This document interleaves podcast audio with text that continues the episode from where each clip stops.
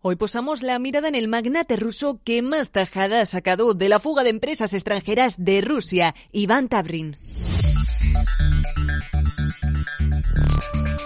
De Moscú con 46 años y exdirector de una empresa de telefonía móvil. Así podemos describir a Iván Tabrin, un empresario ruso que ha sabido sacar partido a la salida de presencia occidental a causa de las sanciones económicas extranjeras que han ido aislando al Kremlin y han dibujado un panorama empresarial rusificado. En un intento por resurgir sin la presencia de Occidente, Rusia ha creado su propia insignia de McDonald's bajo el nombre de Sabroso y Punto, tras la salida de la famosa marca de hamburguesas americanas fue un ruso también, Alexander Gobor, quien aprovechó la ocasión para intentar levantar un imperio de la nada.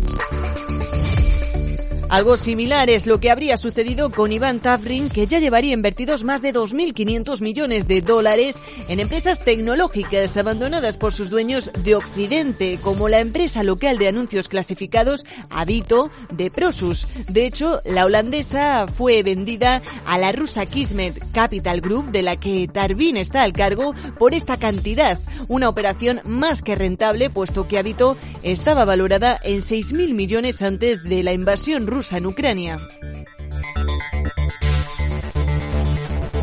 Es más que sabido que Tavrin no es el único empresario ruso que ha salido a la caza de ofertas de negocios locales que han quedado con un gran descuento tras el estallido de la guerra. Son varios los negocios que se han vendido, a veces con cláusulas de recompra. Lo que pasa es que muchas empresas no han revelado los términos de las operaciones.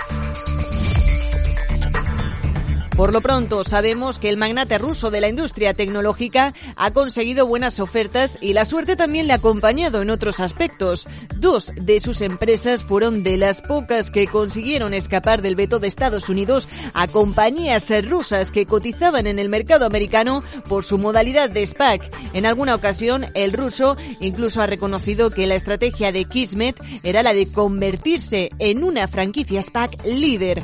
El licenciado en Derecho del Instituto Estatal de Relaciones Internacionales de Moscú también ha sido director ejecutivo del operador móvil Megaphone durante la época en la que el operador tenía más de una cuarta parte del mercado ruso de comunicaciones por eh, telefonía celular. Aparte, fundó la emisora de televisión rusa, ahora conocida como Media 1, y se le ha considerado durante años cercano a la que en su día fue considerada la quinta persona más rica de Rusia.